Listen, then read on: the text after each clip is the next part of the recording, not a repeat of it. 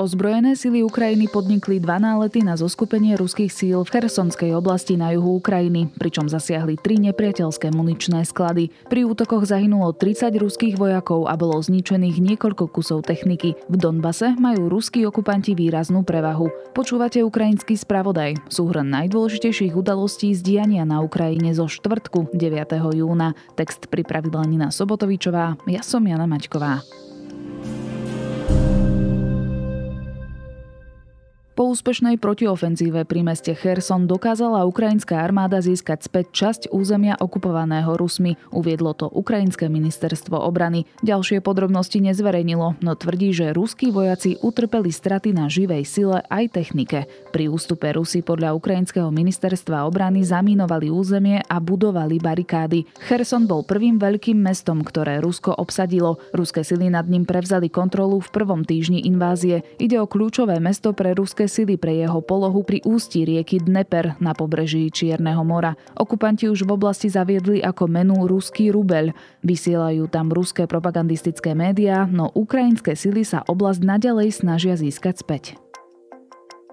Ruská armáda používa v chersonskej oblasti míny vyrobené v 50. rokoch 20. storočia. Túto muníciu skladovali v ruskom regióne Rostov a bola pripravená na zničenie, informovala ukrajinská rozviedka. Po defraudácii zdrojov, ktoré boli vyhradené na zneškodnenie týchto mín, teraz ruské velenie poslalo míny predsunutým jednotkám útočníkov, aby zaistili obranné pozície. Ukrajinská rozviedka uvádza, že niekoľko vojakov z práporovo-taktickej skupiny Južného vojenského okruhu ruskej armády už zahynulo pri pokuse o kladenie týchto mín.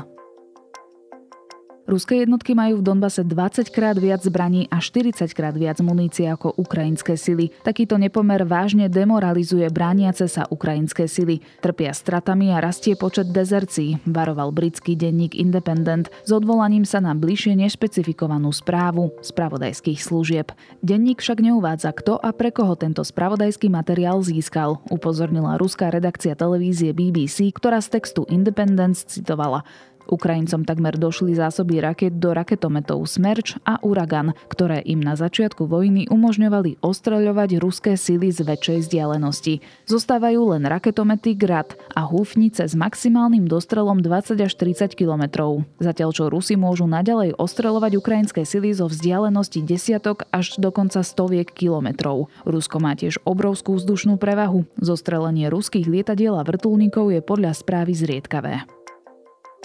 Veľká Británia sa najnovšími dodávkami zbraní snaží vyrovnať práve tento nepomer. Poskytli sme Ukrajincom salvové raketomety, pretože vieme, že ich teraz potrebujú. Rusko je totiž aktuálne schopné Ukrajinu ostreľovať ďaleko spoza frontovej línie, vysvetlil v rozhovore pre SME britský minister pre ozbrojené zložky. Minister zároveň odmietol tvrdenie ruskej propagandy, že Británia takto zabezpečuje, aby Ukrajinci mohli zasiahnuť ruské územie. Keď sa pozriete, v ktorých oblastiach sa aktuálne bojuje, je to tak hlboko na ukrajinskom území, že tie zbranie rozhodne nebudú mať z tohto miesta šancu zasiahnuť ciele za ruskou hranicou. To len Kremeľ zasa umelo vytvára pocit vlastného ohrozenia, dodal minister.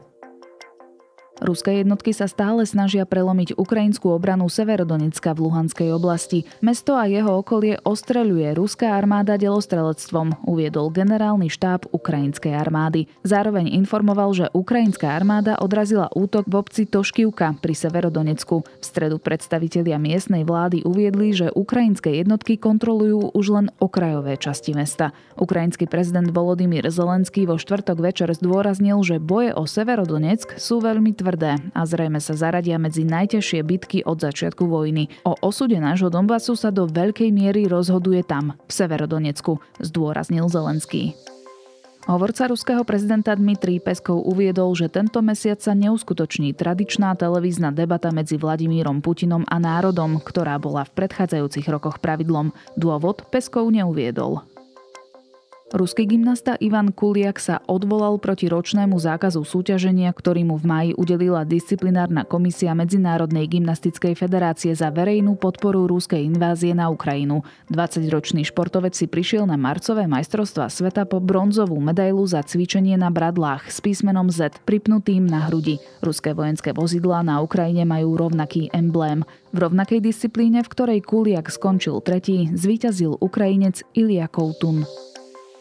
Cena plynu pre európsky trh klesla pod 80 eur za megawatt hodinu, čo je najnižšia úroveň od začiatku ruskej agresie na Ukrajine. Krátko po invázii sa cena vyšplhala až na 345 eur za megawatt hodinu. K poklesu cien prispieva rýchle plnenie zásobníkov, čo znižuje obavy z dosahov prípadného zastavenia dodávok plynu z Ruska.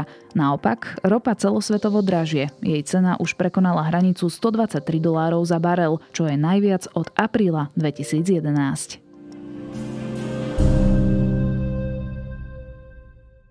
Na dnes je to všetko. S aktuálnymi správami z Ukrajiny sme späť opäť zajtra podvečer.